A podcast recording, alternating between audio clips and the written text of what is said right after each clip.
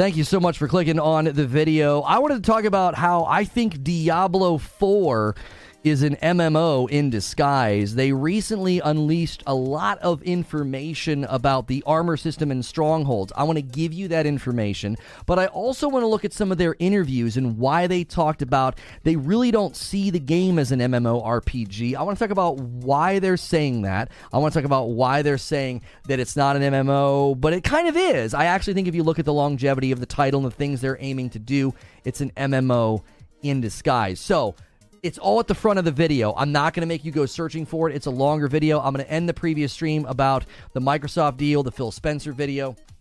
And I wanted to dive into this because I have been watching, obviously, a lot of the content about Diablo 4 for a long time since they first started trotting out information. And it seemed like a larger game. It seemed like a game with like large open world spaces. It seemed like a game that was going to be built to last. But then they started saying that like it's not an MMO, and then in their recent developer update stream, they started talking about the armor system. They started talking about strongholds, and I thought I heard some phrases that were really interesting with respect to why this is clearly an MMO. So, according to gamesradar.com, in a Diablo 4 dev update, game director Luis Barriga took the time to clarify that Blizzard's sequel definitely is not an MMORPG, despite some similar features. I actually think there's way more similar features than there are not similar features, and we're going to talk about that. Here's the quote He says, Our goal has always been to incorporate elements from shared world games without the game ever feeling like it's veering into massive multiplayer territory. Now, what does he mean by that, right? If you're going to be borrowing all these features from all these different games that are shared worlds, what's going to make it not be in the massive multiplayer territory, okay? To be clear, they say this is not about technical limitations. They say, to be clear, this is a philosophy rather than a tech limitation. We find that the game stops feeling like Diablo and the world feels less dangerous when you see other players too often or in too high numbers. Now, listen carefully. That's the distinction, okay? They don't want it to not feel like Diablo because you see other players too often or in too high numbers. That's it. All these other features, all the other things I'm about to outline for you, sounds like an MMO there's just not going to be a ton of people. I think that's actually really important to emphasize. They want it to feel like Diablo, and if there were too many people around, look how many people are in this scene right here, right? If you had more people than this in the open world, in the public spaces, it would start to not feel like that foreboding, dark world. It would feel different. So, it's an MMO in disguise, okay? There are MMO elements and features all throughout this game. They're just limiting how many people can be in a space because I think they didn't want it to feel like they want to feel like a shared world, but they didn't want it to not feel like Diablo. Now, they do emphasize private experiences, okay? So before I get to the armor stuff and the stronghold stuff, Despite technically existing in a shared world, all dungeons and key story beats are experienced privately between you and your party, no interruptions from randoms. So what that means is is you're not doing those things by yourself. You can if you want. You can do it with your friends, but you're not going to see like some other guy or some other character wandering around these private uh, things when you're doing a dungeon or what have you. However, it says you will find other players roaming around in the towns when there's not a story moment happening, and you'll probably want to coordinate with with others during large world events. So there are elements where it'll be considered, you know, quote unquote private and not public, but you gotta listen to what they said about strongholds. I think it's a huge clue into why I can say this is an MMO in disguise. So let's just talk about armor. So the recent dev update got into some discussions about armor, and I think some of this is really, really good for elasticity, for scaling, uh, and for the long term you know, enjoyment of the game. Armor value will depend on item power, and item power is based on monster power. So, the more challenging content in the later world tiers, you will get more powerful item power. So, you'll be fighting harder things, you'll be increasing the world tiers, and then more powerful stuff will be dropping. Now, Higher item power means it will most likely be more powerful, but sometimes it's not. Sometimes with affixes and other things, it will not be automatically more powerful. Now, this helps keep your baseline damage mitigation going up, right? They want to keep that going up so that you're not, you know, getting shredded. Now, something that they ran into in the past was non physical damage was a problem you could mitigate physical damage, but non physical damage would kind of shred you in certain areas and instances. Now, armor now doesn't just mitigate physical, it will also absorb non physical damage, and they set up sort of a math equation for how this will work. Now, if you guys are enjoying this show open, do me a favor. Over 300 of you came over, smash the like button, get us to our first 100 likes. If you're watching the past broadcast, same deal. Likes help the video get more people seeing it. So, the way they're going to set it up mathematically is whatever amount of physical damage your armor absorbs, 50% of that will be non physical absorption. So, as an example, if you have a 60% physical damage mitigation piece, 30% will be non physical damage. So, you kind of get both. So that way you're not too tilted to one side, like you're only Mm, you know, mitigating physical. Now, you can ignore specific elemental resistances, and that means you'll still have some, right? You'll still have some of those things. And thank you for the five gifted members. I actually owe you guys five. I'll keep updating this throughout this show open. Thank you, Raijin. So you can ignore some of those resistances and you would still have some base level non physical mitigation. Now, there are other things you can use to work with this. You can use the Paragon system, you can use affixes, etc. You can continue to kind of increase those resistances so you're not so tilted in one direction. Now, at each level, they have an expected amount of damage reduction from armor because they expect you to be able to mitigate a certain amount of damage depending on where you're going.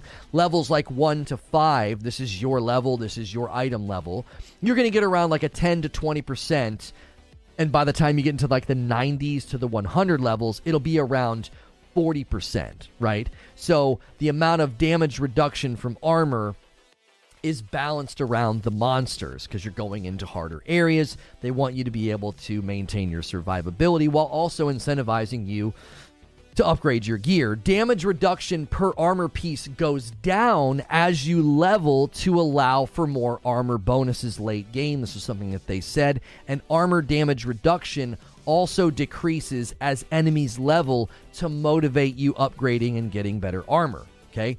Damage mitigation is also on monsters now. Now, this was something that people might have glided over in the video. This helps them avoid just having to constantly raise the the enemy's health, right? Which was requiring you needed to do tons of more damage. And then you have these numbers on the screen that are just ludicrous, right? So mitigation and resistances will be used to keep damage numbers smaller. This is basically going to help them with balance and scaling in the later game, which I think helps them with longevity. It helps them with that ongoing nature of the game. This game is supposed to last for a really, really long time. And I would say we can see that in the armor system, right? You can see that in the armor system. You can see the way that they're setting it up. So that's all the information on armor. I thought that was good information, but I didn't want to do an entire stream just about armor. I thought there's clues here in the armor system, but there's even more clues in the stronghold information that really points at long term plans for the games. Stronghold is a place of importance. It might have been overrun by evil. As you're exploring, there's going to be multiple strongholds in the five zones, and each are completely unique. There's different stories, there's different gameplay objectives, different bosses, and rewards that are sometimes specific to that stronghold.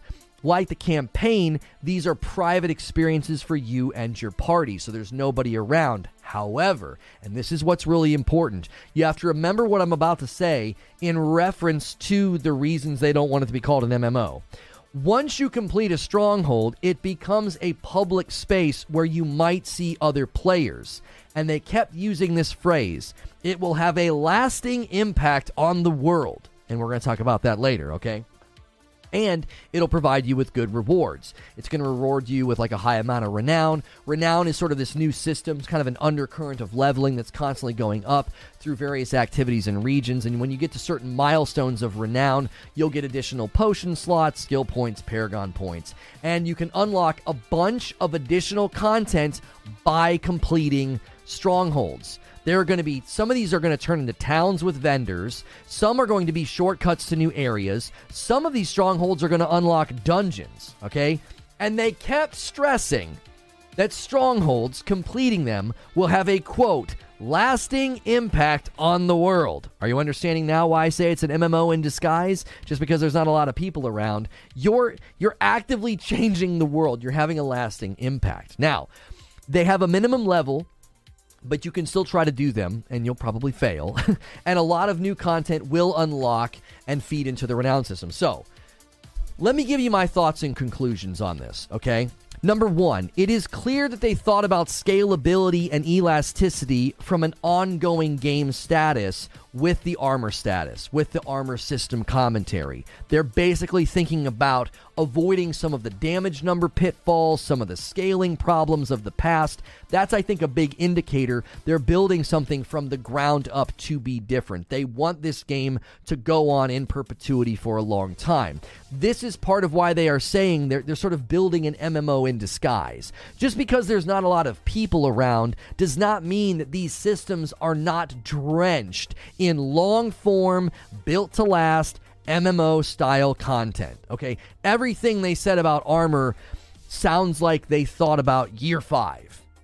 And that to me just screams ongoing, long form MMO. Okay, that's the first point I want to make. The second point I want to make is strongholds point to a world that changes and that we have a lasting impact on. The phrase lasting impact on the world was repeated so many times, I have to assume that that's a talking point at the studio. This again points to more of an ongoing MMO than just an online ARPG you wouldn't talk about an online ARPG in that way. You wouldn't have talking points and bullet points at the company like lasting impact on the world. That is something that's a little bit more meaningful and a little bit more deep than just an online ARPG, action RPG. And I actually appreciate their focus on not losing the identity of Diablo as they very clearly implemented system after system from shared world MMORPG games. I want you to picture that, right? They're borrowing all these ideas, all this stuff and systems from shared world MMORPGs, but then they're like, wait, wait, wait. If we go purely MMORPG, we're going to hurt the identity of Diablo. It's not going to feel like Diablo. I actually appreciate their their uh, attention to that. Strongholds sound like I think a great way to add content in the future, especially if they add new regions with new dungeons that need to be unlocked, new spaces, and new lasting impact for you to have on the world. Number three, the Renown system, along with the Paragon system, points to a game that'll be longer and bigger than one that you can say is not an MMO. This feels like a reverse of games that use things like MMO, where they're MMO light, right? You've seen games do this, right? They're like, well, we're MMO, and they put it on their little Steam profile. And then you play the game, and it's kind of an MMO light. This feels like it has more in common with MMORPGs than it doesn't have in common, just because there's not lots of people around. If you add up all the systems, if you add up all the ideas and all of the inspiration and all of the borrowed mechanics and things, it has way more in common with an MMO than it doesn't have in common. As far as I can tell, this game is just an MMO with less people around in the open world public spaces. But, and I think this is really important, your impact on the world through strongholds and other actions changes them to public spaces. Think about that. Strongholds are private. And what's your impact on it? What do you do to it? You turn it into a public space. So, your lasting impact on the world is that you make it more public, you make it more shared. That kind of screams MMO. They're going to motivate you to do this, by the way. This isn't optional. They're going to motivate you to do this with renown, with skill points, with the Paragon system. So, this long form, ongoing system, it's these, these systems here, they're long form, ongoing systems. They are tied to a world system that has lasting impact and it switches from a private encounter to a public space. So, let me give you my conclusion. And I've got a caveat at the end of this conclusion because the seasonal character format feels really weird in light of everything I just said. But let me give you my conclusion first Diablo 4 is an MMO. It just doesn't know it yet. Labels like Rogue and Souls like and MMO get thrown around, and sometimes they're rigidly defended or they're too freely used. And while that can be confusing, and oftentimes it can create a pointless and endless debate with goalposts always moving, I think from where I sit, Diablo 4 has more markings of an MMO than it doesn't. Player count in a given area or public spaces is not the only determining factor of a game being an MMO. You could say that's my opinion, and that's fine, but that's how I see this. We will be playing this world of Diablo 4 for the next 10 years and having a lasting impact on it. It certainly looks like, and I can't really call it anything else, other than maybe a new category if it's not an MMO. Now, my final caveat, my final caveat seasonal character design grates heavily. It grates against, it pushes against heavily all these systems, all these clues, and it even pushes against their verbiage. Why should I care about my renown, my paragon, my lasting impact on the world if the game systematically does away with the idea of having a main character? The seasonal model is the engine for the ongoing nature of Diablo 4, but it's built on systems that are borrowed from games with perpetual characters or main characters. I'm going to say that again because I wrote it and I was real careful with how I wrote it. the seasonal model is the engine for the ongoing nature of Diablo 4, but it is built on systems that are borrowed from games with perpetual characters or main characters.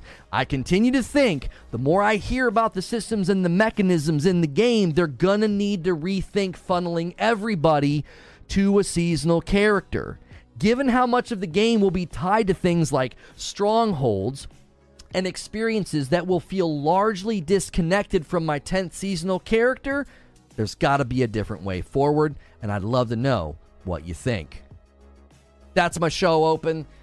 That's my monologue. Second show of the day. Make sure you guys hit the like button, hit subscribe. I owe you five members. I actually decided I was just going to wait. We'll do that right before we go to the members only stuff. Well, there won't be a members only stream today, but typically what we'll be doing is we'll be doing Talk Talk members, uh, and I'm going to be doing uh, slightly, slightly shorter, uh, I think slightly shorter uh, talk shows, probably like two, two and then bounce to members or bounce to an upload. Today there just won't be members, but I will I will gift members right before the end of today. And currently I owe you five. This may end up going up, and I'll end up owing you more. I owe you five every twenty five. I want to know what you guys think. Diablo 4 has openly been saying it's an MMO. No. Nope. No, listen to this interview, Caleb. The reason that I did this video is because they pushed against it in an interview. Uh, let me pull all the way back up here to the beginning of my show notes right here. In a Diablo 4 dev update, game director Luis Barriga took the time to clarify that Blizzard's sequel definitely is not an MMORPG, despite having similar features.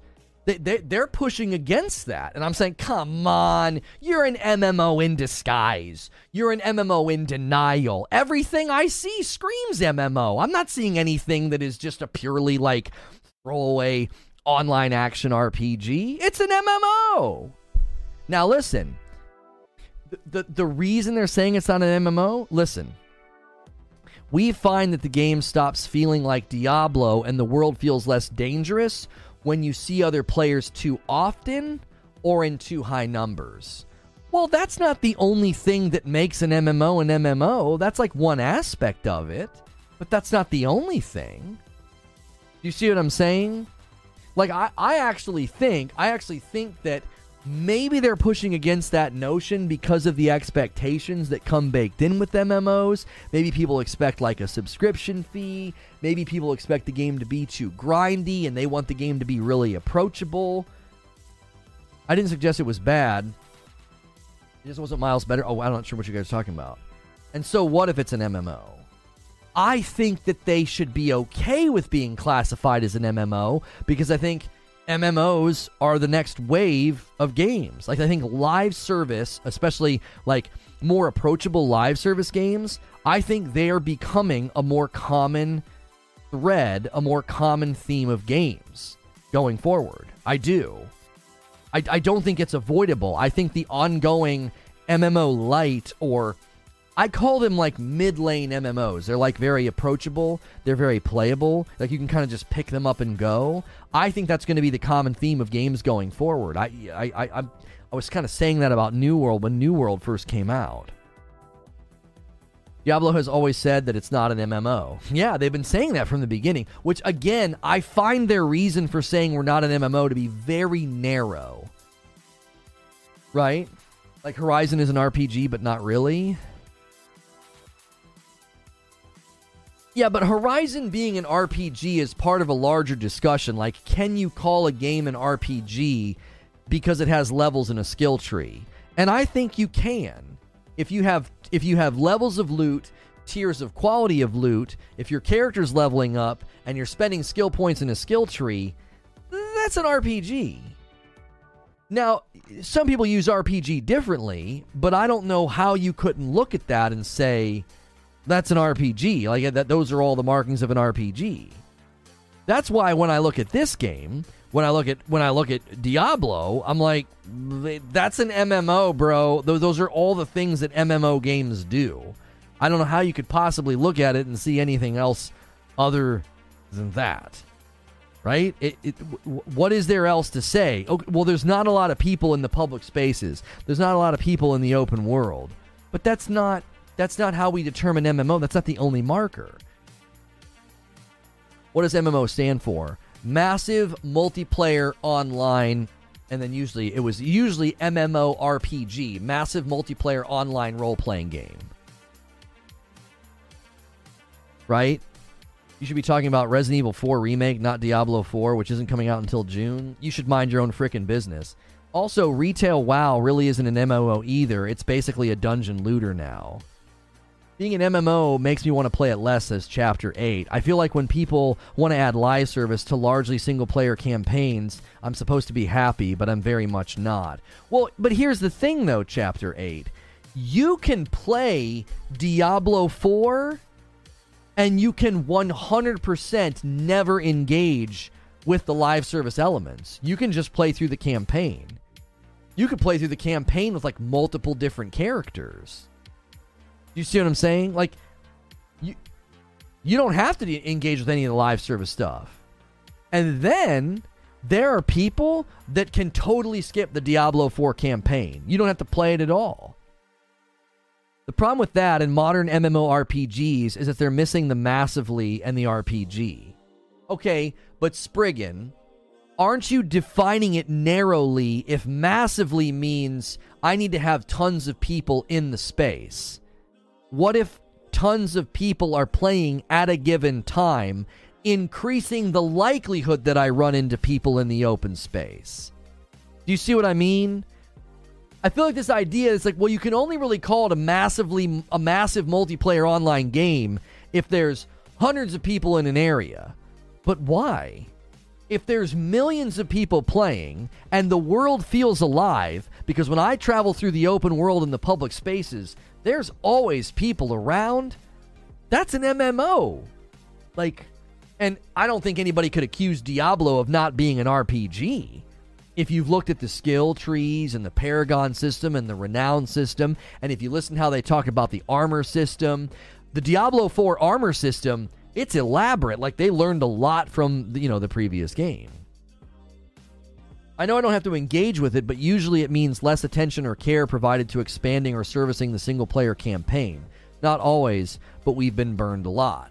Sure, and I think that's a question mark maybe for someone like you, Chapter 8, is if you're not interested in the live service seasonal model, you would only care about the expansions. They are going to be doing paid expansions, and that's likely when they'll add new characters. So that would be the question for somebody like you is are those expansions substantive enough to warrant me jumping in and saying, yeah, I, I, I'm excited to play this. This has got good story. It's continuing.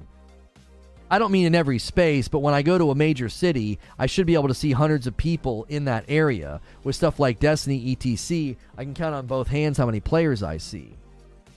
But why is that the determining factor? Like, think about how large towns can be in this game, Spriggan. It's a top down isometric game. So, conceivably, how big could a town even really be? And how many people could you even populate in the area before it became absurd and annoying? How many people can be in a public space? I don't know if they've given a hard number, but they said that it'll feel less dangerous and less like Diablo if there's too many people in an area. If they're in, if they're there in too high numbers was the phrase that they used. Final Fantasy 14, WoW, and ESO are prime examples of MMOs. Just passing by to say I'm alive, just been sick, uh, so you guys have to miss me more. All right, Bellix, hope you feel better. Would the Souls games and Elden Ring be an MMO under that type of definition? You have the constant messages, invasions, and summoning help. No, because they're not shared worlds. The minute you're not a shared world, I don't care that lots of people are playing it. You have to, at the at like bare minimum, to be an MMO, it has to be a shared world where I can run into other people. I think that's a fair limitation to say. Like, ah, you can't really classify yourself as an MMO if the world isn't shared. I need to be able to run into other people. Yo, Pobody's Nerfic with the five month membership renewal. Welcome back in. The whole MMO thing could work as long as it's not hamstrung by microtransactions. MMO has basically lost all meaning. Everyone gatekeeps what it really is. No true Scotsman at its core. People were roasting Alien Dark Descent for the top down look, so why wouldn't Diablo get the same treatment? Because Diablo is an established isometric dungeon crawler and changing its and changing its genre and game type would be stupid. Like that'd be like me coming at a game that's a first person shooter and being like, I would rather it be a third person shooter. That's fine. It, that that's not the game that they decided to make. That's not the game that they've built and they have a fan base that they need to satisfy. Like just because you don't like isometric dungeon crawlers doesn't mean that Diablo should abandon a format that's been amazingly successful for them for a very very long time.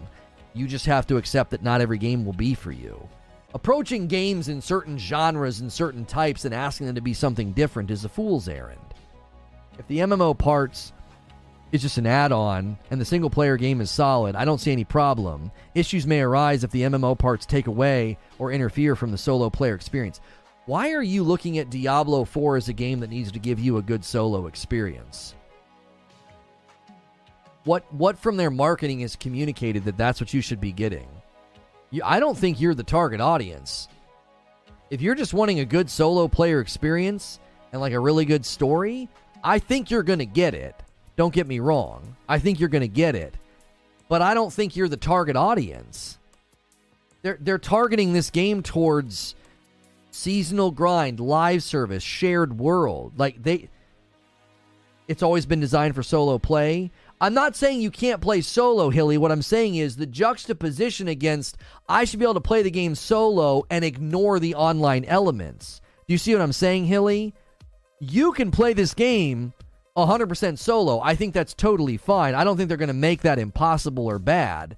But I also don't think this should be seen as a as like an encased single player story game. They haven't marketed it that way at all. It's been marketed as an online ARPG, like one that you play continually, one that you play with other people, or at least play in a live service, in, in a live service element, right? Actually, is on something. Asmongold has been talking about how MMOs are actually creating and needing good solo content for innovation. You should watch it. I'm not. You're misunderstanding what I'm saying. I'm not saying that there won't be content in this for you to play solo. I never said that. I'm saying that he created a juxtaposition between the, uh, the, the, the, solo and the MMO. This game, you're going to see other people. You will be playing online. There will be public spaces. You can play it solo just fine, but I don't feel they've marketed it in a way that you should be like, man, those online things better not get a lot of precedence. They better not get a lot of priority. What are you talking about? That's the game they're building. This is being built to be an ongoing game. That's why I say it's an MMO in disguise. The, the systems with armor, the, the, the, the stronghold systems, the, the, the, the, the, turning strongholds into public spaces, none of that screams solo game to me, solo player game you can play solo, but from moment one, I feel like Diablo 4 has been marketed as an extension of what they did in Diablo 3. Diablo 3 is what solo players want, but Diablo 2 is what hardcore fans want. Well, and a lot of people that have gotten their hands on Diablo 4 gameplay, you know, the, the Diablo 4 hands on previews, a lot of those people have said that this this game is a combination of D2 and D3. I assume you can play offline in Diablo 4? I don't know if they've spoken to that. let me look it. Let me look it up. Will you be able to play Diablo 4 offline? Confirmed no offline mode. Confirmed. No. Internet connection, Battle.net account, and desktop app are required to play. Yeah, you need an internet connection. That's kind of what I'm saying. Like, I feel like that juxtaposition didn't make any sense to me. It's like they haven't marketed this game at all to be like, yeah, I'm going to install this and just play by myself, and I'm never going to run into a single person. No, that's not going to happen. Now, you can play by yourself and obviously ignore the people that you see. You don't have to do anything. You just see them roaming around. You can just imagine they're NPCs, but you're going to be online when you're playing. You're going to be online. You're going to be in shared spaces. You're going to be in a shared world. Like, uh, there, you know, there's there's world there's world bosses that, you know, there's there's definitely there's world bosses that you're going to potentially run into. Like D2 and D3, two wet chickens and a battleship had a baby, and that baby was raised by the instruction manual from GoldenEye. You're not going to be able to play looters offline. Yeah, they don't want you to be able to play looters offline, especially if there's any kind of an economy of trading. Could we get 50 more likes on the video? A ton of you came over, but these second talk shows sometimes struggle because some of y'all go so heavy lurk on me in the afternoon. I need you to press like, spam some thumbs up in the chat. Let's let's kind of get some get some things moving. We're 30 minutes in, and I think we could really put this video in a nice place today. Wow, then that's not Diablo. I mean, how is that not Diablo? I don't understand. Diablo has always balanced the game so that every part of the content can be completed solo, and this fostered the leaderboards etc. If they are moving away from that, it could create a problem. I don't think they're moving away from that. I don't think they're moving away from the idea of you being able to play solo and having leaderboards. I think they've even confirmed that a lot of the leaderboards and the ladder climbs and the races, they won't start until the first season starts. Like there's it's not going to be something where you uh you you like that's going to continue. I don't think they're taking any of that away. I don't think they're taking any of that away. I was only responding to somebody in chat who said if the solo content suffers because they focus on the MMO. I don't think that juxtaposition exists, is what I was saying. It's an all or one package. It's an all or one package. It's it's an online game that you can play solo. I think it's an MMO in disguise. Like you're playing an MMO. You can play solo. Nobody's going to stop you from playing solo. It's designed with world tiers and scaling and armor systems and difficulty so that you can play Diablo 4 gameplay totally solo. You know, maybe you'll have to avoid end game and world boss fights. They might be too difficult. I don't know. It did sound like some things are designed for group play. I, they've not maybe they've not explicitly stated that, but I do think there's going to be some elements of the game that you'll you know are are designed to flow a little bit better in group play. Adding online multiplayer is distracting, I think. It's not the same gameplay feel as traditional Diablo. Diablo campaign should be played solo, in my opinion. And you can totally do that. You can totally do that. But there are people like me that would say traditional Diablo is playing with a buddy. Traditional Diablo is grouping up and playing with the homies. I've never played Diablo for any great length of time by myself. The appeal of Diablo 1 and Diablo 2 for me was playing with another person. Yeah, man, let's do it. Let's check every corner. Let's grab every piece of loot. Let's fight every enemy. I absolutely loved it. So, like, your idea of like, well, that's not Diablo, I, I, don't know if that's shared. I think a lot of people would say, no, man, Diablo from the beginning was a was a co-op game. It was a game to play with other people. Nobody's right or wrong, but I definitely think it's sort of up to what your expectations are based on your experience with the game up to now. Uh, I think world bosses would be the only thing you can't complete solo. Maybe it's impossible. Uh, maybe it's possible with a high level end game build. So basically, they're going Path of Exile style, which I think makes sense since it's their direct competitor. Path of Exile 2 comes out later this year, so they can attract the player base while waiting. I refuse to play games that require online and single player, says Josh Allen. No developer should have the right to hold your game hostage if your internet provider decides to do maintenance one day. I don't think you can have that sweeping of a standard or an axiom. I don't think you can. Because in this game, if they let you play offline and loot and do all these things, there's all sorts of things you could do to manipulate the game, the loot pool, the economy, right? And then you jump back in and you've you've now you've now you've now messed up the game and its economy. Right? Like I actually think like what Eugene said is so true. Like you can't play a looter, you can't play a game with loot and a loot table and other players and the potential to trade. Like you'd almost have to check a box that says I will never play online. Right?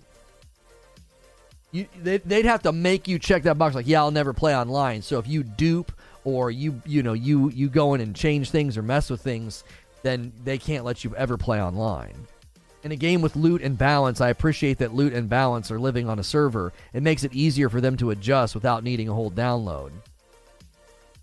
I'll be a retro gamer for life when the day comes.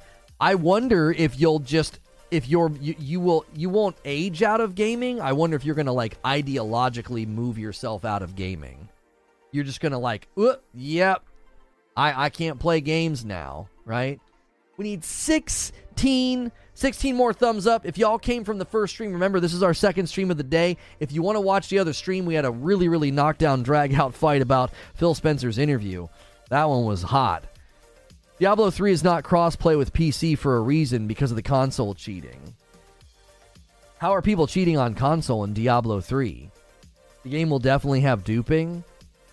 But if they do server checks, I mean, they, I don't know if they, I don't know how sophisticated this is, but I would imagine if they do server checks, that'd be an easy way to you know delete duped items.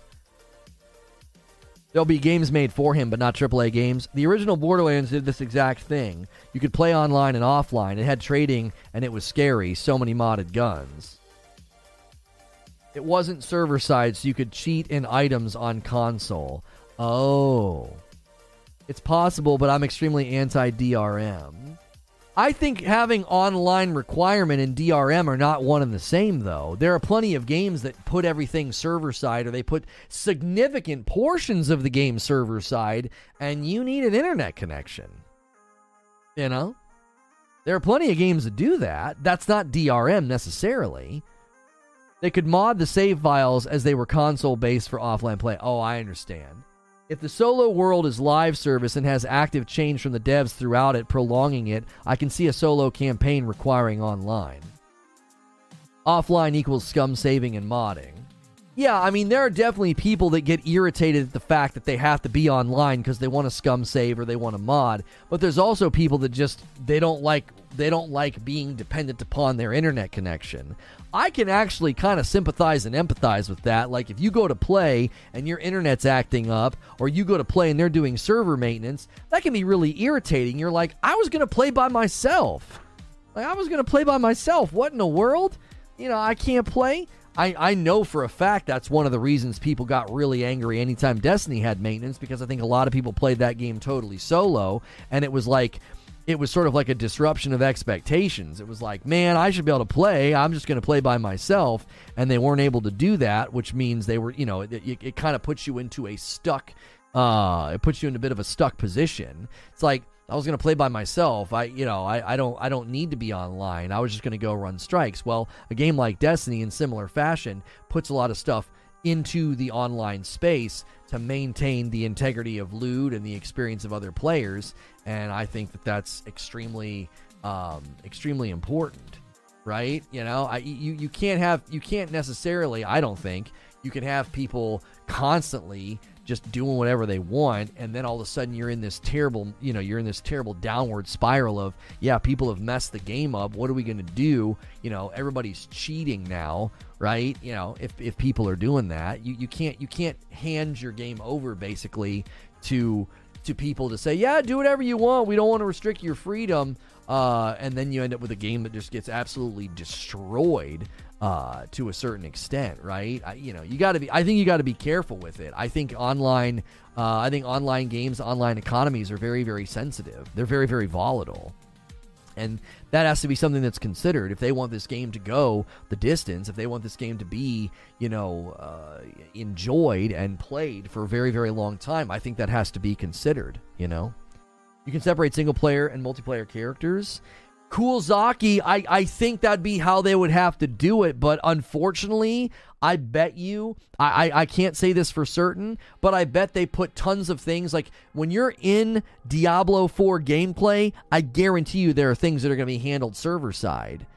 So it, it, it needs to be online. Like sometimes they do that. Have you seen the spec requirements for this game? They're incredibly low.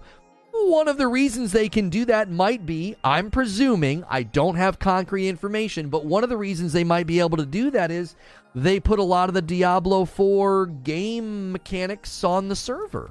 And then you're not, you're, you know, your, your computer isn't processing all that. The minimum spec requirements for this game, you can run this game on a potato. You can run it on a potato, you know. To get good performance, you could get you can get good performance on a you know on a on a potato. If it was profitable, they would do it. Like I said, it's optional to use online play on Dragon Age Custom World. It's just because it's isometric. Yeah, I mean, you're probably right, Wheezy. You don't. The, the, minimum spec requirements is more related to the fact that it's an isometric contained experience.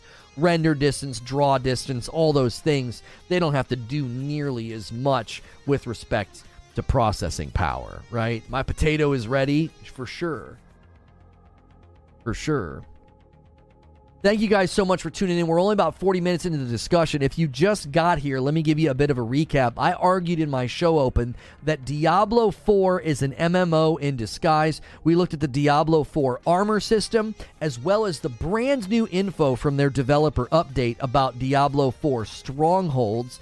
And I continue to say their verbiage, the way they've built the game, the systems, everything they're talking about this is an MMO. The main reason they have pushed against, oh, we don't want to be considered an MMO RPG, is they said that the world would feel less dangerous if you see other players too often or if you see other players in too high of numbers. So you will see other players, there will be public spaces and shared spaces, but they didn't want that to be so big or they didn't want the cadence of that, they didn't want the saturation or the quantity of that to make it not feel like Diablo. So there will be limitations put on how many people you see in a town, a public space.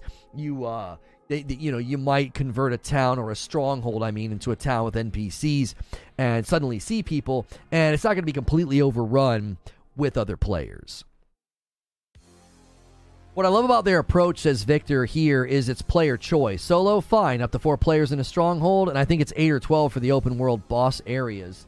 Uh, play how you want, and they're already looking at making sure trading doesn't kill the loot chase. They stressed that the best way to obtain gear is through playing, not trading. Uh, there will be caps on trading. Everything I've heard so far is hitting perfect for me. Aren't MMOs reliant on other players to evolve or grow their character? Don't MMOs allow hundreds of players to play in the same world map together? Seeing other players doesn't merit it as an MMO.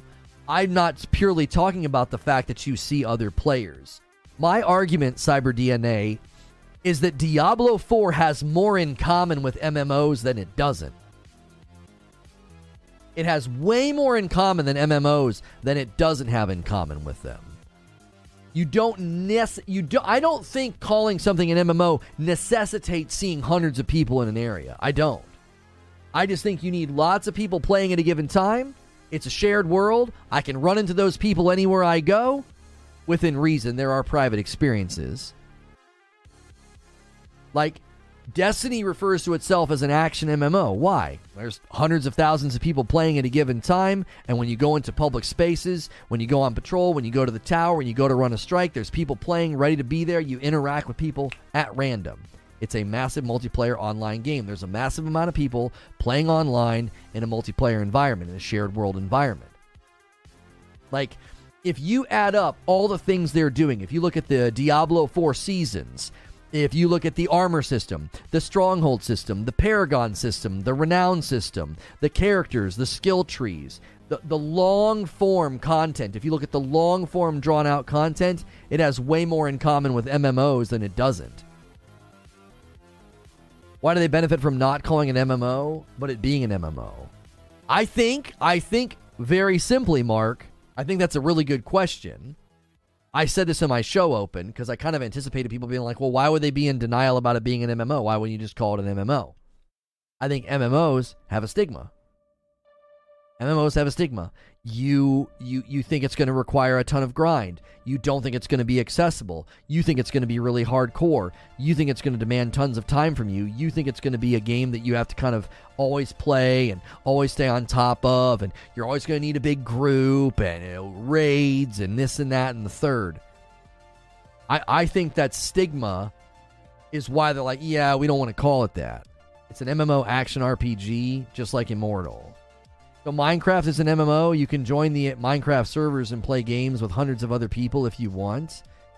I would say that yeah, Minecraft is an MMO. Again, this is what I think has happened. I think people have determined that MMO has to fit into a really narrow category simply because that the the etymology of the term its origin, MMO's origin is World of Warcraft, EverQuest, right? You you you've got to go all the way back there. you're like, that's an MMO, but is it? Isn't an iteration? Isn't an evolution of what EverQuest did? Isn't this right here an evolution and an iteration of a shared world, an MMO where people are roaming around, working together, fighting together, and fighting a world boss? Isn't isn't that an iteration and an evolution of MMO? It doesn't need to be that many players. Who who determined that we needed that level of rigidity with the term? No, you can't call it an MMO because you, you need hundreds of people in the space. I don't think they're hiding an MMO, says Hilly. I think they have carefully extracted a few elements of MMOs to bolster an ARPG experience. The dungeons will be solo balanced. I think the world bosses will be a good example of a bonus experience that they have removed the group finder. Uh, and they've removed the group finder stuff and turned it into automatic so you just show up and it runs. They're clever to grab highlight moments like this, but remove the baggage. I think they are philosophically against making Diablo an MMO. It's not an MMO, it's an instance, not a shared world. Just because you have a thousand different instances doesn't make it an MMO. Hilly, they literally describe it as a shared world. You can't say it's not a shared world when that's how they describe it. Literally in this video, that's one of the words that pops up on the screen. Shared world. It's it's in their own trailer. They they they refer to it as a shared world. I don't understand. Even instancing even instancing is just an iteration and a version of dedicated servers. Go play New World, go play EverQuest, go play uh, World of Warcraft. That server is simply an instance where people reside. Then again, Lost Ark is an MMO. It has literally the same things. The only difference is it has eight man raids. Yeah, why would Lost Ark be considered an MMO and Diablo 4 not? What's the big difference there? I think that's an excellent that's an excellent way to frame it, Sad Cabbage. Like, why would Lost Ark be considered an MMO and Diablo 4 not? You consider No Man's Sky an MMO? I would say that No Man's Sky has elements of an MMO because it's a shared world. You can run into other people, you can build, you can establish yourself. It's long form content, there's seasonal content, right? But here's how I picture it. I want you to imagine if you've ever looked at a, a mixer board, right? Where you're raising different volumes of different microphones. Okay, so you've got like your lead singer mixer, uh, uh, you got your lead singer microphone, you got the mics on the drum sets, you got your bass guitar volume, lead guitar volume, and you're dragging those up and down to get like a really good mix. And maybe in one instance, you really, really want the drums to be quiet and the lead singer to be loud, and you know, you're always doing that. That's how I picture it. Yeah, No Man's Sky's got the MMO turned on, but it's kind of at a low volume. It's at like a two or a three. But when you look at space simulator, space survival exploration game, those volume things are turned way up. That's primarily what the game is. It's primarily a space exploration survival game. Right? It's a it's a space sim game. Simulator. So I, I think that this game is an MMO. Like Diablo 4 is an MMO, but the volume bar is not turned all the way up to 10. It's at like a 6 or a 7. Our goal has always been to incorporate elements from shared world games without the game ever feeling like it's veering into massive multiplayer territory. Yes, I quoted that already, Hilly. That was in my show open. And then I quite I, I read the next part. He says, to be clear, so he elaborates on what he means right there. How would it be veering into massive multiplayer territory? He explains what that means. He says, we find that the game stops feeling like Diablo and the world feels less dangerous when you see other players too often or in too high of numbers. So, in his mind, that would be veering the game into massive multiplayer territory. Don't you see? They've borrowed all of the hallmarks, the systems, the ideas, all of the long form structure of an MMO, and they've just said, you're not going to see people all that often. You know, you'll see a group of this size fighting a world boss. That's an MMO, right? That that's what that is. Your analogy, Diablo 4 MMO, the volume is so low, they're denying they can hear the MMO portion. But if in their mind, staying away from massive multiplayer territory is, to be clear, he says, this is a philosophy rather than a tech limitation. So he's saying, philosophically, Diablo doesn't feel like Diablo if there's too many people around. Diablo doesn't feel dangerous. It doesn't feel like the game we want to build if you see people too often and if you see them in too high of numbers. Okay, great. That's not what defines an MMO. That's an aspect of MMOs. So think of it this way. Let's go back to the mixer board example. The volume of the MMO has an equalizer, does it not? You can turn the bass and the treble and the mid up and down. The element of running into other people and seeing lots of people has been turned down. That's an element of the MMO volume that has been that has been tuned down. Do you see? It's like it's still basically an MMO. You've just tuned that element down in the mix. Solemn says, then traditional MMORPGs need a separate description then. It's distinctive from those kind of games that classify themselves as MMOs now. But this is like the people that say some games are not RPGs when they are RPGs. These are categorical markers. Yo, Ula Tech gifted a member, taking us to 36. If we get 14 more, I'll owe you guys 10 members instead of 5. Thank you, Ula Tech. It went to my man, Asian Slick Slaya. I think you almost have to zoom even further out on this. And you have to ask a philosophical question are you allowed to describe your game with category markers, or do you have to put your game into a category? I, I, I think that's the fundamental problem here. I think there are people that come to the table and say, nope, you have to put your game into a category. What category is this? No, it's not an MMO because it has to it has to check all these boxes to be an MMO. Okay, you're trying to put the game into a category. I'm trying to use category markers. It's an ARPG. It's an isometric game. It's a dungeon crawler. It's an MMO. It's a live service game. Ding, ding, ding, ding. Those are all category markers. I'm not trying to put it into a category. I'm trying to say it has category markers so that way you know what you're getting into when you buy the game.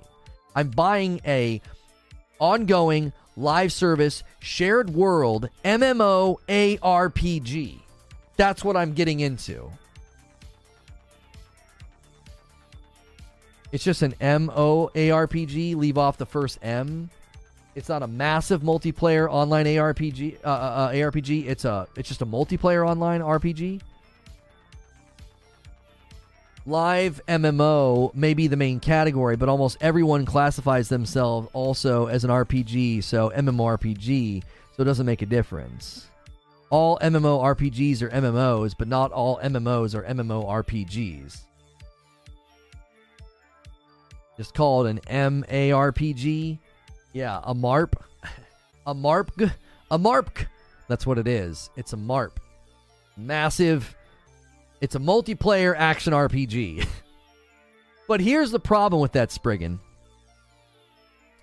I think the reason MMO applies is because of how many systems it's borrowing from shared world MMO games.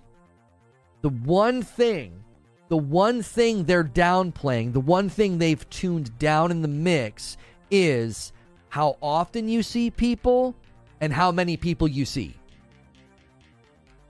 Do you see? It's like there's so much more to an MMO than that.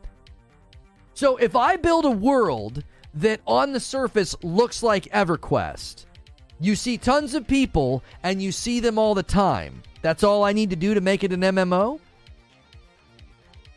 Is that all I need to do? Yeah, you see people all the time. Lots of people in a given space. Okay. Fortnite's an MMO. I go in, I, I play, there's tons of people around, I see hundreds of people in a given space. Ah, if that's all you need to be an MMO, then uh, Fortnite's an MMO. Like, I, I that it, the minute you don't have that checkbox, I don't think removes the ability to be like, oh yeah, uh, it's an MMO. Yeah, there there's the there's the shared world thing, right there, like right there in bold letters, shared world. And this is another thing from from the, their latest Diablo 4 developer update. This is another this is kind of another thing that I noticed they kept saying lasting impact on the world. They kept saying that phrase over and over again. What? That sounds like an MMO to me. M- my actions in the game, what I'm doing in the game, has a lasting impact on the world. I'm I'm converting I'm converting strongholds into public spaces where I where I will see other players. How is that? How is that not an MMO? It's a hybrid shared world. Different areas will have different caps to the shared world. Towns will have X players. Open world will have Y players. Bosses will have 12 players. Okay, okay, how is that any different than the way it works in other games? That same thing happens in other MMOs. I think the difference for me with Diablo is historically the end game can be fully done solo with the main MMOs, the end game is groups. I don't see that changing. Yeah, but I'm not looking at that level of content organization. I'm looking at the game systemically, Hilly. If you look at the systems, just look at the game systems. I'm not talking about content categorization, I'm talking about systems. So you have an armor system, renown, um, my brain just froze up on me. That was going to be like a, a, a list. I was just going to kind of keep going. You have the armor system, you have renown, you have the paragon system, you have the seasonal character system, you have the new content model system, you have the idea that the game is ongoing and they're adding new experiences for you to do, new classes, etc. Those are all systems borrowed from. Those are all borrowed from MMOs. Solo and group is a system. Okay. Solo and group content is a system that you find in MMOs. There's solo and group play in MMOs. dollars to donuts, Hilly. There's going to be content in this where you're going to say they didn't design this for solo play. I-, I put money on the table that there's content in Diablo 4 that's not designed for solo play. If I were to play devil's advocate here, says Prowl. Good to see you, Prowl. One major difference is an MMO is a server hosted world that is always on versus this being a player side stored world with sharing, but largely I agree with you. Yeah, but the technical side is not necessarily the reason that I would still call this an MMO. I'm talking about I'm talking about the player's experience. As far as I can tell, none of what you just said, Prowl, changes my experience, right? I boot up the game. There's people in the public space. There's people in the open world spaces. There's people I can join up with and play. I, I convert a stronghold and suddenly I see a bunch of people. Not, I don't need to know the technical background as to how they're doing that. You create lobbies or join a persistent world. That's the thing. As far as you can tell, Andrew, it's a persistent shared world because you show up to a town and there's just going to be people there. And what Paul is saying, right? This is a server hosted game. This is an online game. You're going to go to a town and there's just going to be people roaming around. You're going to convert a stronghold to a public space. There's just going to be people roaming around. That's not a lobby that you created. I don't have any plan on doing a show on Wo Long, no. Raids are confirmed. You won't solo those until expansions come out and you're over leveled. Yeah, I don't think you'll be able to solo raids. I think that's that's probably true as well. Destiny's peer to peer and still considered an MMO. Italian, let me tell you something. I debated weeks on end with people that disagreed with ever calling Destiny an MMO. Even though Destiny says, oh, yeah, we're an action MMO, there are people that are like, no. They disagreed because of it being peer to peer, because of it limiting how many people could be in a public space. There are people that will never agree to that that classification. I agree, though, it's an MMO feeling experience. My main my main argument is this. This was my concluding statement. My concluding statement was way down here. Um. Oh, hang on. That's my that's my ending caveat about seasonal characters, right? Um, where is it? I phrase it in such a good way, and I can't find it. Uh, uh. yeah, here it is. Here it is. From where I sit, Diablo 4 has way more markings of an MMO than it doesn't. Right? It has more markings, more identity markers of an MMO than it doesn't. If you add up how many things it's going to let you do, how many systems they've built, how many things they've borrowed from shared world games, there's more about it that falls into MMO than does not fall into. It's sort of a mathematical thing. It's like add up all the things about it that are kind of in the shared world MMO category there's way more on that list. There's almost nothing on the list that makes it not MMO.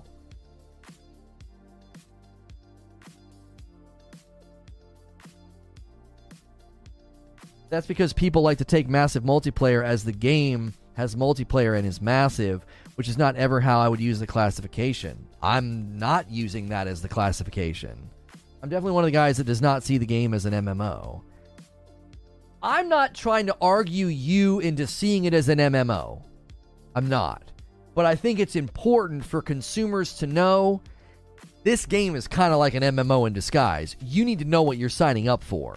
This is not some single player game where you're going to play the story and that's the end of it. It's always online, it's a shared world. The armor system, the scaling, the weapons, the armor, all those systems, the renown, the paragon, the seasonal format, the the probably annual expansions, all of that, it's basically an MMO. And you need to know that going in. You can look at it and disagree with me and say, no, I don't think so. As long as you go into it with your eyes wide open, then I've done my job. Like, you need to look at all this stuff they're saying. Look at how they describe the stronghold system. They kept using the phrase that you're going to have a lasting impact on the world. They kept saying things like, oh, yeah, you're going to turn the stronghold into a public space. So, some of the systems of motivation and player incentivation is literally you turning the game into a more public shared space you need to know that that sounds an awful lot like an MMO.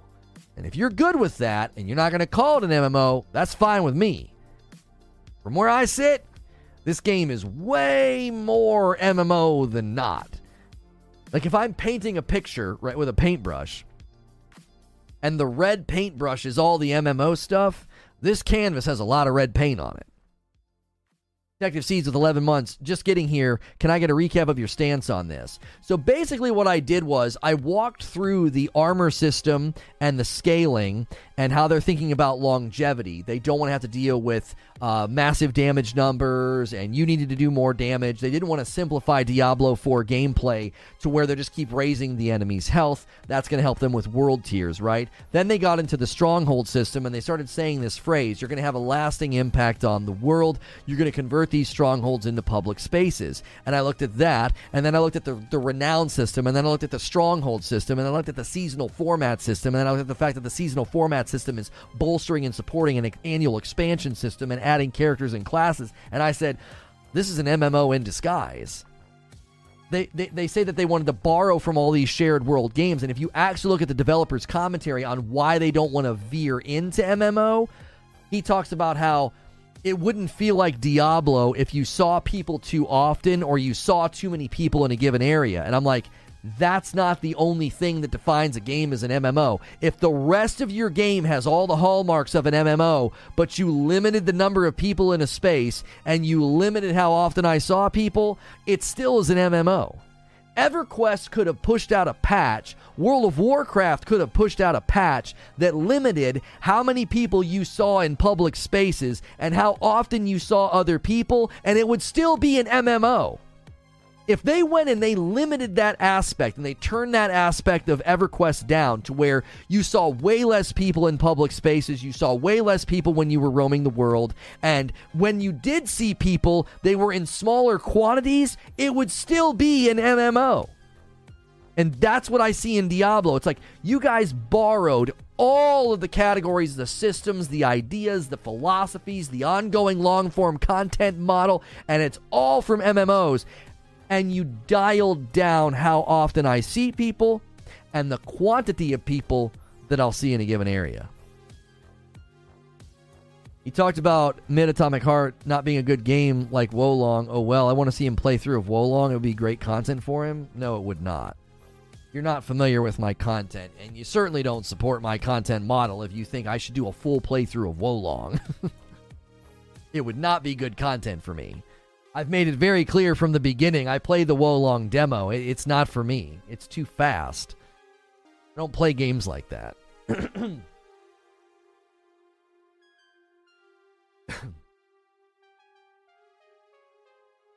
Uh, here Hilly says, We're not going to support offline mode, but nothing in Diablo 4 requires partying up. You can play solo. Dungeons are private. Campaign quest areas are also private. Okay, here's the problem with that quote, Hilly. He's not talking about the ongoing portions of the game. He's talking about the campaign and the dungeons. There, there's going to be there's going to be open world changes. I would imagine there's going to be there's the world bosses. Are are there not going to be raids in this game? Is there not going to be end game content? Like he's saying that for sure. When you buy Diablo 4 box price, you will never need to party up until until they start adding content. Hilly says, I've always said they are making two games. I think I agree with you, Hilly, and I think you're just saying what I'm saying slightly differently. I'm saying it's an MMO in disguise. You're saying they're building two games. I, I think that's another way of saying what I'm trying to convey to people. You need to understand I'm not trying to get you on my team. I'm not trying to dissuade you from getting the game. If you're going to buy Diablo 4, you need to know this game is an awful lot like an MMO. It's an awful lot like an MMO. Diablo 4 is not going to be an MMO, I repeat. It will not be an MMO. There's no proof of this statement.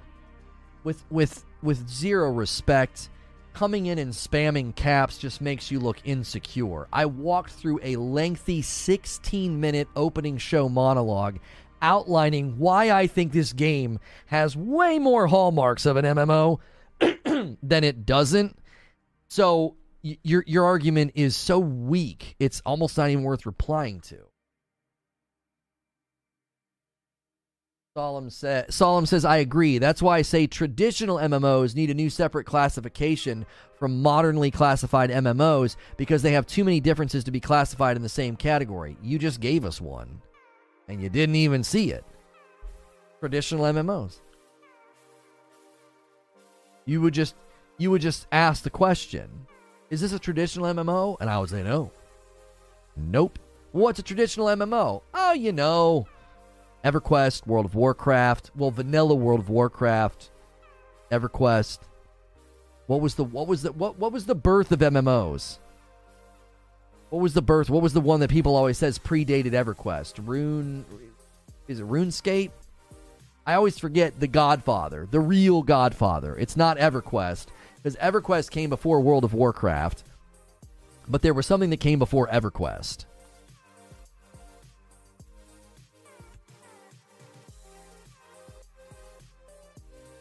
Was it RuneScape? I think RuneScape is like the granddaddy. That's like that's grandpa, right? That's grandpa, and then daddy is is EverQuest, and then and then the son is is World of Warcraft, like in that order. Those same hallmarks would make Vermintide and Darktide MMOs. I don't know enough to, enter- eh, to, to, to entertain all these whataboutisms. Like, well, what about this game? What about that game? What about this game? Everything I see, everything they've outlined for this game, Diablo 4, is a shared world, an ongoing online game where I can have a lasting impact on the world, where content incentivization has me converting private instances into public spaces the the armor system, the renown system, the paragon board, the seasonal system. It all looks and smells like an MMO.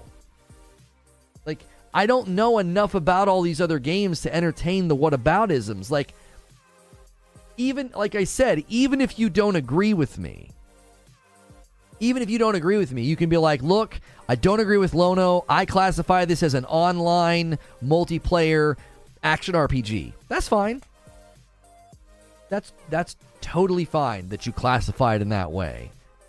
My point is you need to know that that's what this game is setting out to be. I, I don't care what you call it. That's not necessarily important to me. From where I sit, there's an awful lot of MMO under this thing's skirt. It's not an MMO, dude. Seriously, it's an RPG. MMO and RPG are not mutually exclusive terms. Stop typing in caps like an angry caveman and have a discussion with me. What's good, Tovo the Owl? Welcome back. Meridian 59 and Ultima Online were the birth of MMOs. That's the one. That's the one. Thank you, Spriggan. Ultima Online is the birth of MMOs. That's the one. It's not RuneScape. It's Ultima Online. That's the first. I think that's like the first one. Like you could go back to Meridian 59, but the one that people typically refer to is Ultima Online. RPGs require a dungeon master, a party of other players, and choices that impact the outcome. We're going to strict original definitions, right? Thank you. Role playing games require a dungeon master, a party of other players, choices, rolling physical dice. You know what I mean? Are we going to go with that original rigid definition? You're doing that with MMO. Do you see? Like, come on. That's the problem with this. That's the problem with like gatekeeping terms. Like, who cares at the end of the day? Diablo 4 is a massive multiplayer online only game. How can it not be an MMO? Ultima Online had no classes, just skills you could learn full loot PvP. It was fully player driven. I mean, when there's opinion mixed into the definition, there's a problem. Pay to win. D&D MMO ARPG. Get that guy out of here, right? Death Stranding is an MMO too, kind of.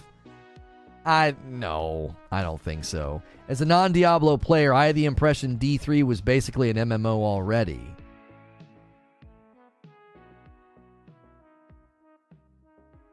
Well, here's the thing. Here's the thing. My argument today is more of like it's it's more of like a provocative way to say you need to see the full picture of this game. I, I do think that's the, that's something that people might mess up when they look at Diablo 4. They might approach it purely from this uber single player, solo player mindset.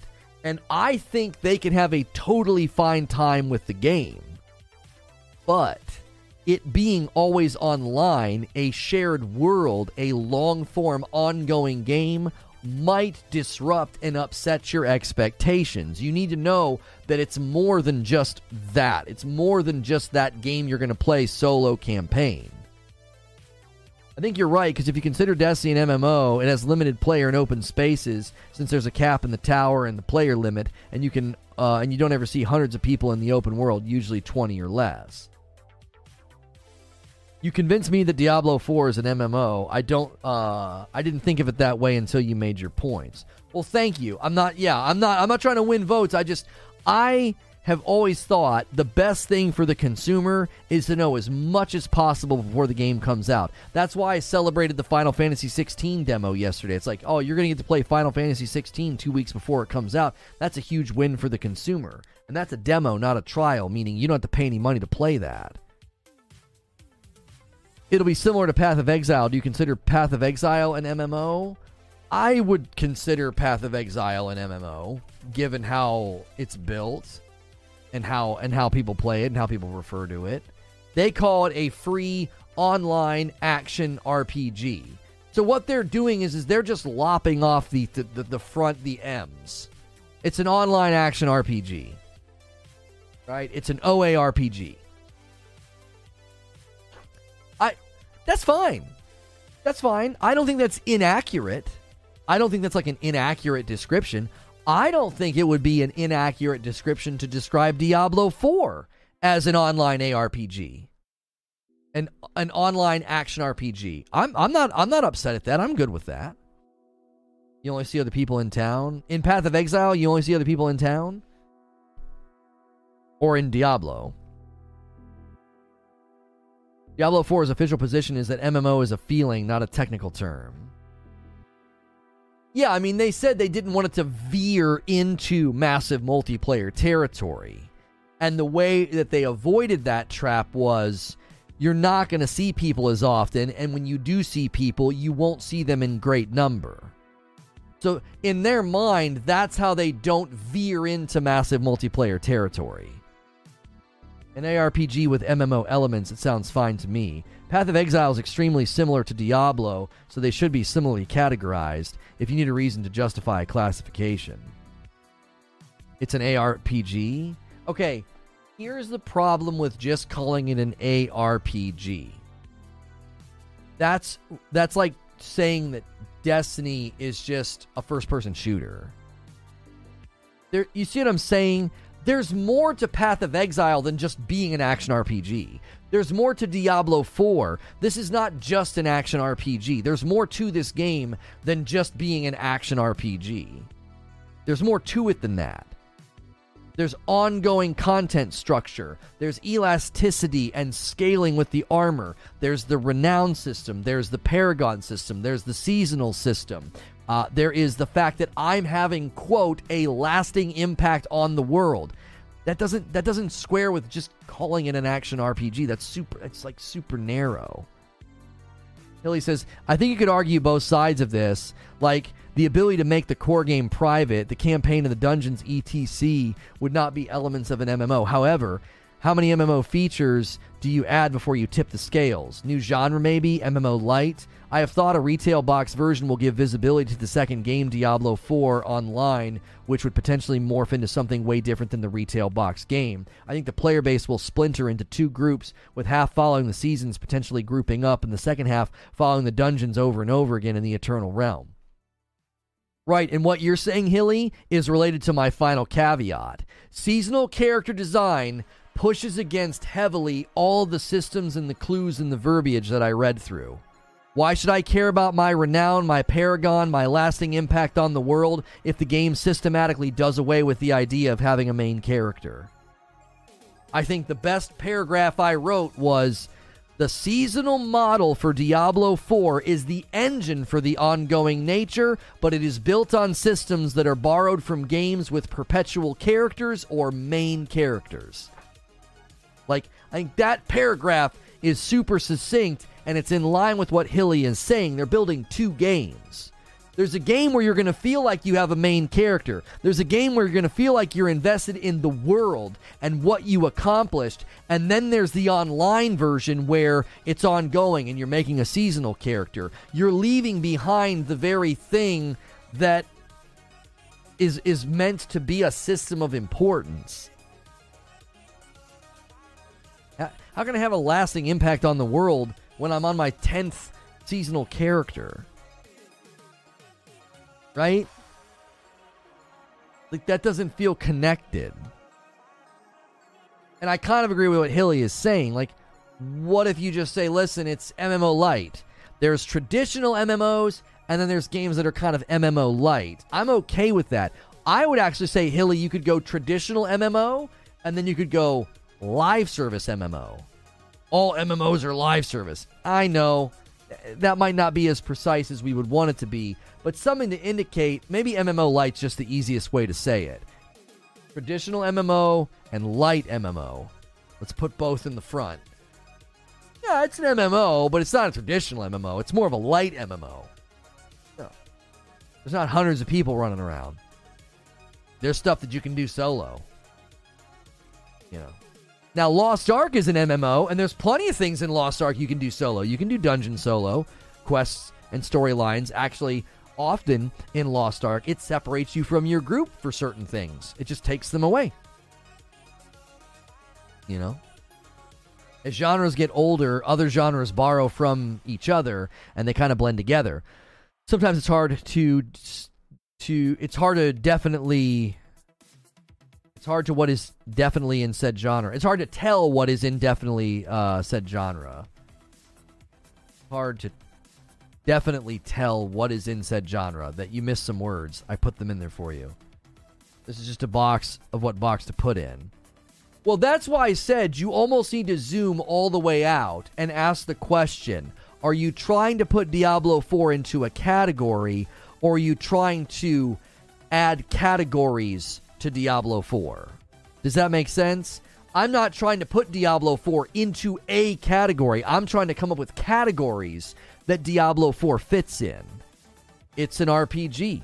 It's an ARPG. It's a live service game. It's a dungeon crawler. It's a loot based game. It's a live service game. It's an MMO. MMO Light ARPG Instance Shared World. There you go. That's easy to say. That's easy. I think that fits on the box.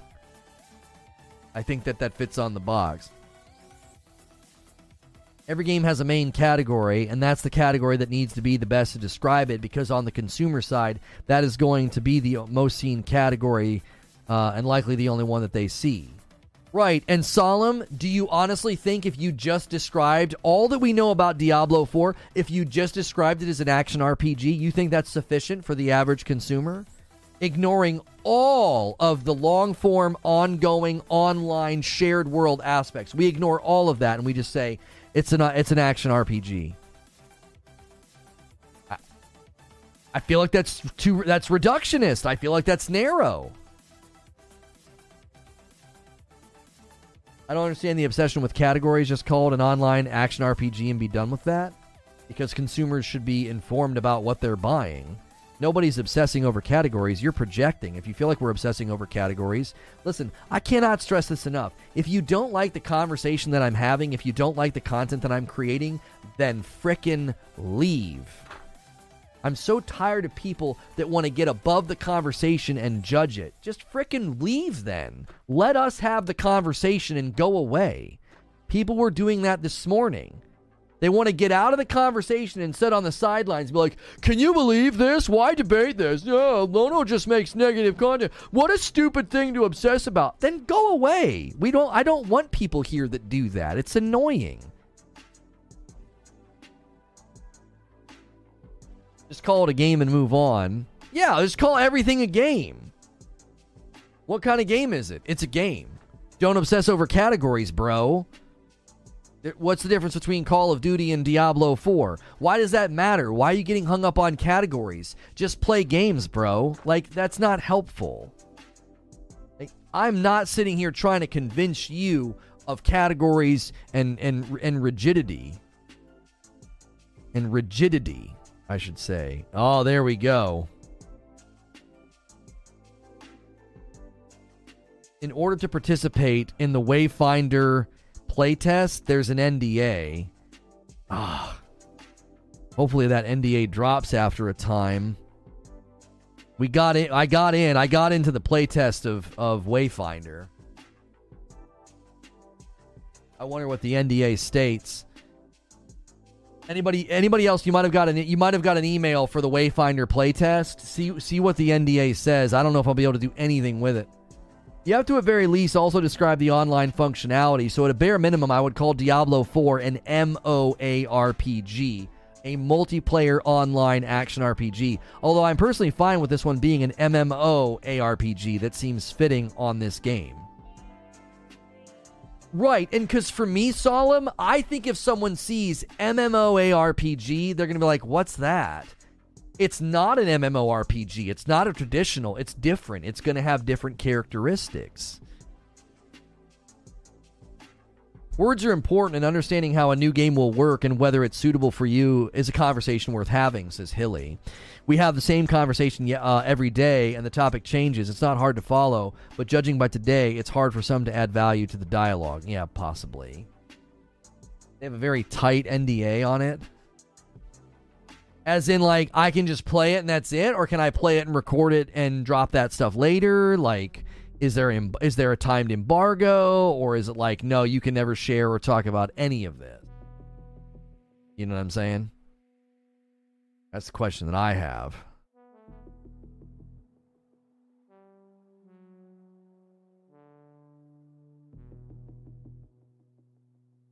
Uh, I've been under it for several months, and we cannot discuss anything intimate about the game. But this is the one that they announced. This is a different one. They literally announced this in their latest showcase trailer. Hello, Frozen Gamer. How are you? Details on the test cannot be shared as players will be under strict non disclosure agreement. I mean, that's just so pointless for a content creator then. If there's never a point in time where I can share, like the last beta was no talking at all with watermarks all over the screen.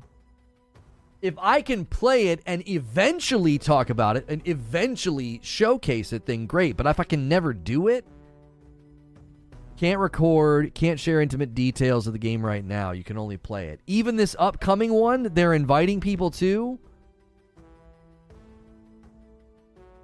It's the, this is exactly the same as all the previous.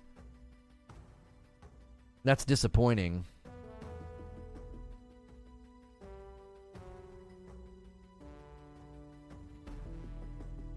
I know the NDA I have is the exact same. Hmm.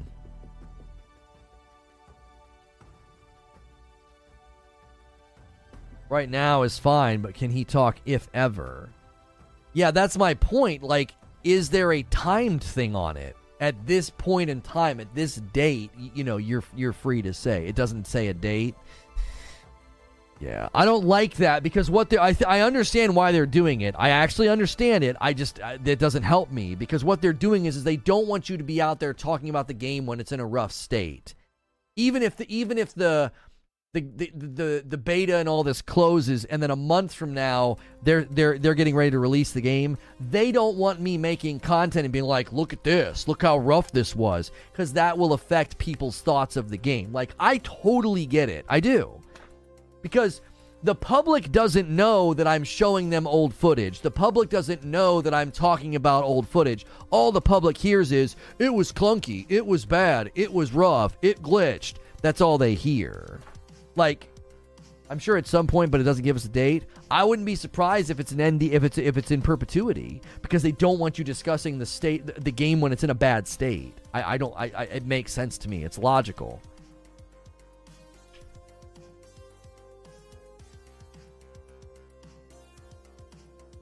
This was in December. They will probably change when early access drops.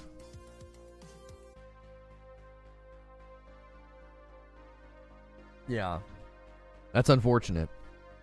I was looking forward to trying it. I mean, I probably will try it and just just so I, you know, so I've got some bearing, you know, when more content comes out and more content drops.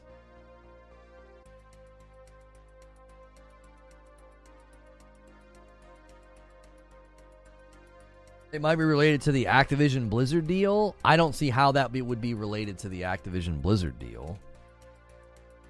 That doesn't make any sense to me. How?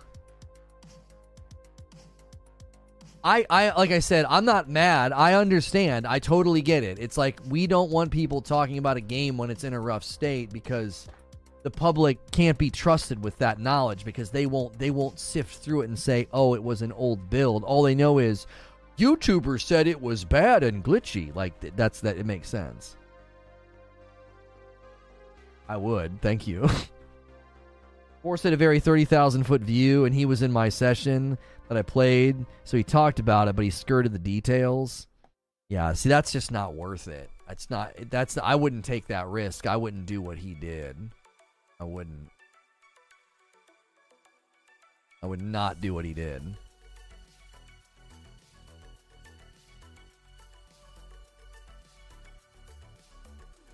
Calling all creators. Early access is fast approaching. We would love to see you explore Evanor. Let's chat about how you can support content creation plans. DM, and we'll connect you with our creator team. Um, I will do that. Uh,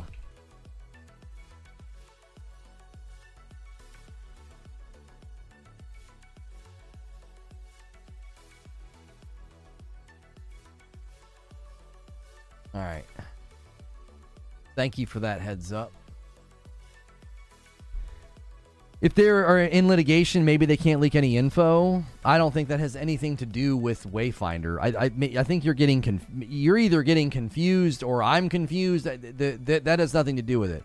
Um, let's let's bring it back. I, I want to discuss this very quickly with you guys because I made this my final caveat, and I want to know what you guys think. Okay, my final caveat about Diablo 4 because I basically made an argument that it's an MMO in disguise. Let's put that to the side. I think we've come to a general consensus that like it certainly is MMO light or it has lots of elements of an MMO. Whether you want to call it an MMO or not is not important anymore. I'm just glad that people are informed and understanding this is not just a very typical action RPG. There's way more to it than that, and you should know that going in. You need an internet connection to play it. That's at least one minimum thing that I'm glad people now know about. The thing that I said at the end, okay, seasonal character design, I think, pushes heavily against all the systems and the clues and the verbiage about an ongoing game where I'm having a meaningful impact on on the on the world, right? My renown, my paragon, my lasting impact, you know, leveling up and unlocking dungeons and changing the world and the map. The seasonal model really feels like it grates against that. I would like there to be an ongoing rhythm that would enable me to continue to use my main character, my quote unquote main character. Right? Denial, yep, we agree. I don't know why you're saying denial. Um so to me, to me, I have continued to say that I would love to to do the seasonal content with a main character. I can bow out of ladder races. I can bow out of some. I don't care. But not every time, but some of the times it would be nice to have, you know, to be able to use my my main character. Having a main character, especially because there will be expansions, there will be new story. There's even going to be story in the seasonal format. The seasonal format will have you changing and impacting the world of Sanctuary. Like they they they said that, right?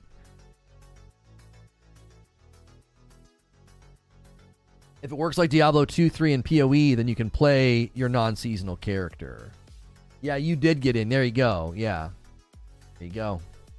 I got that same email. I literally signed up with like multiple emails to ensure that we got in, and I got multiple emails, and then they're all going to have me sign an NDA.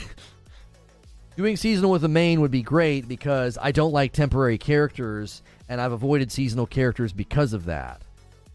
I like having one character to role play with and get into the fantasy. That's my point. Is it's like what's the I just don't understand what the issue is with that. Like as long as you're opting out of all the ladder races and stuff, I don't know.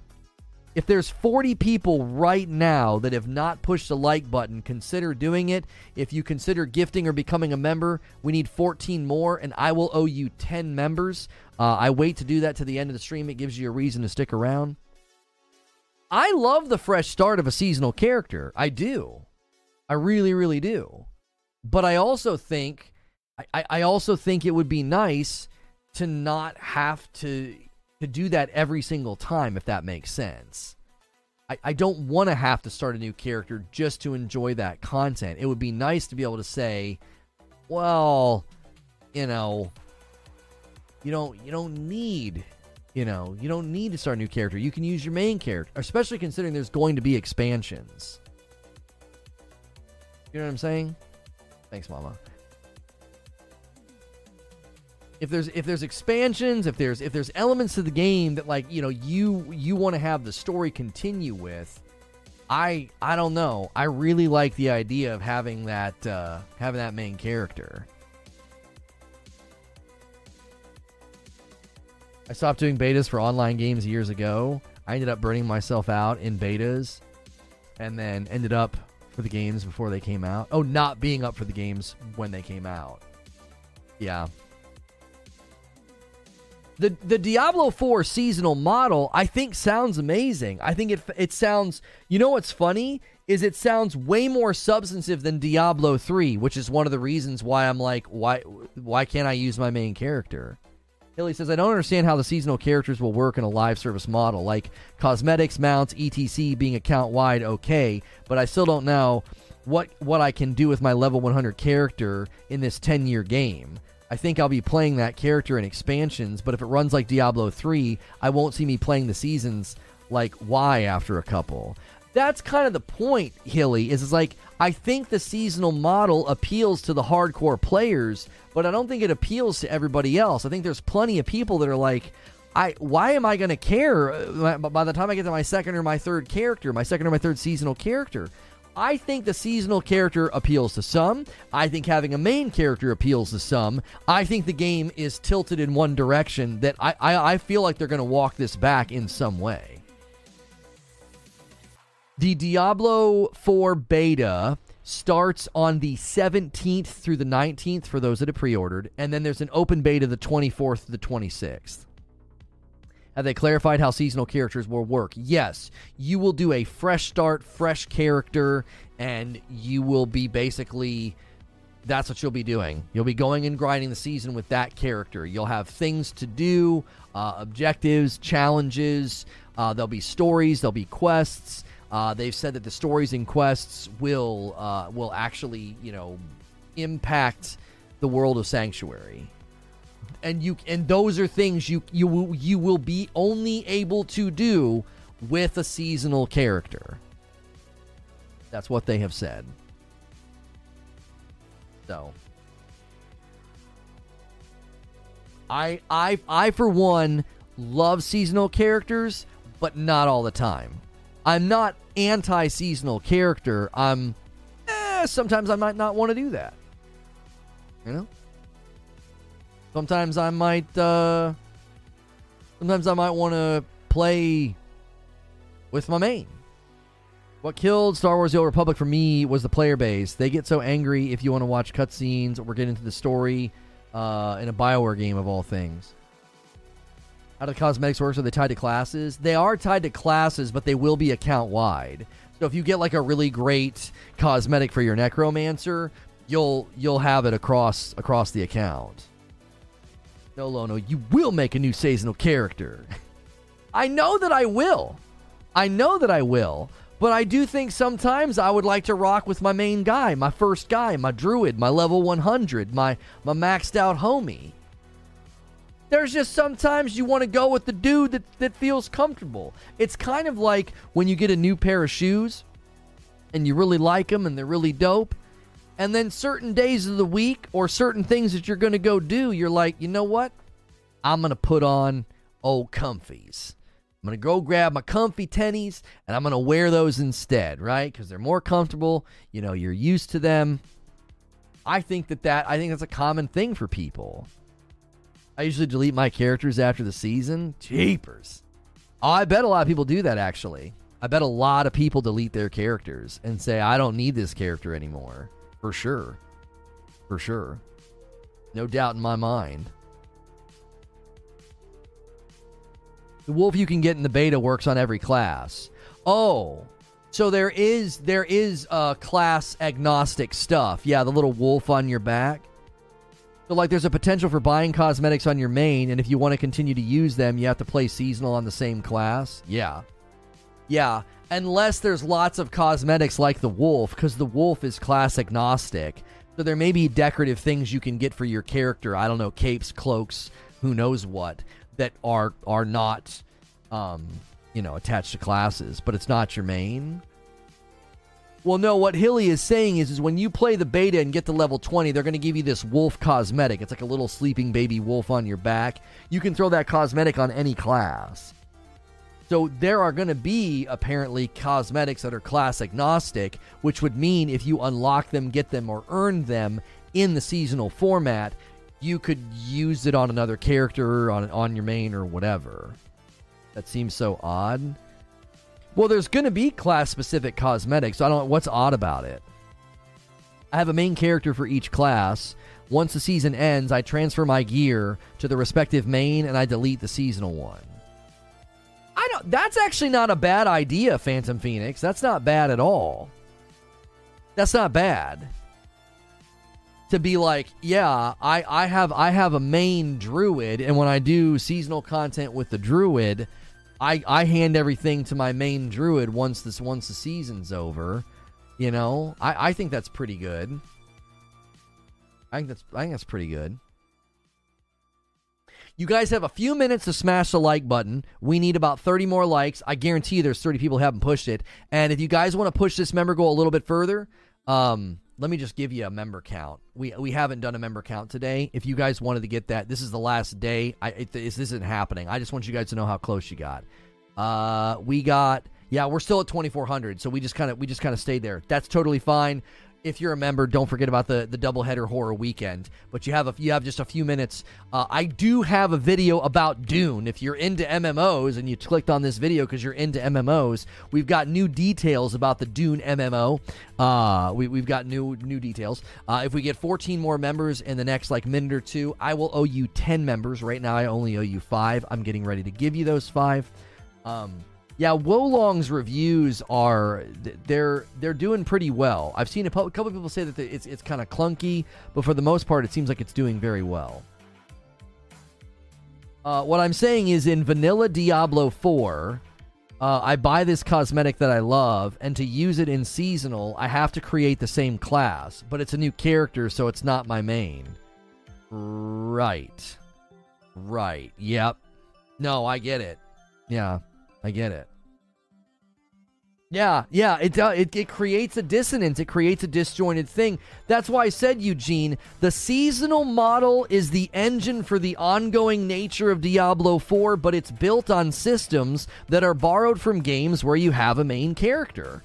All these systems of, of perpetuity and longevity and renown and this and that and the third, it's all built on that that that's that's having a main.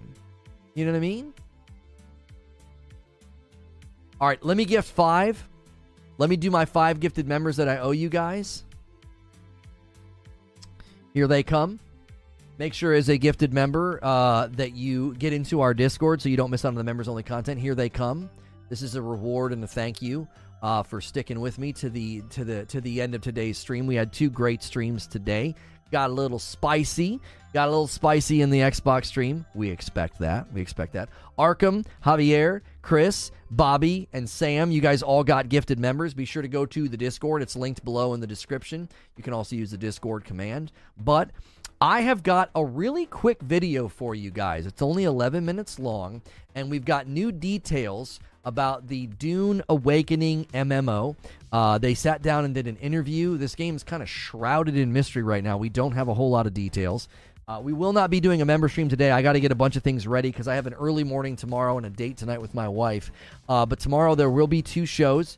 Uh, we'll have an early day show, and then I'll do a show with Mike. And then tomorrow night I'll be doing the first uh, of the doubleheader horror weekend. We'll be playing The Devil in Me. So there's a link in chat. If you don't want to ride the redirect thing, click the link in chat. This video will redirect you to the Dune uh, to the Dune video. Uh, but if the if the redirects haven't been working for you all that well, please click the link in chat. Make sure when you go watch this Dune video, hit like, leave a comment. It helps the video. Hit like on this video before you take the day off and go watch this video. And I will see you guys tomorrow. I'll actually see you guys over there in the chat for the Dune video. So click the link or ride the redirect. I'll see you over there.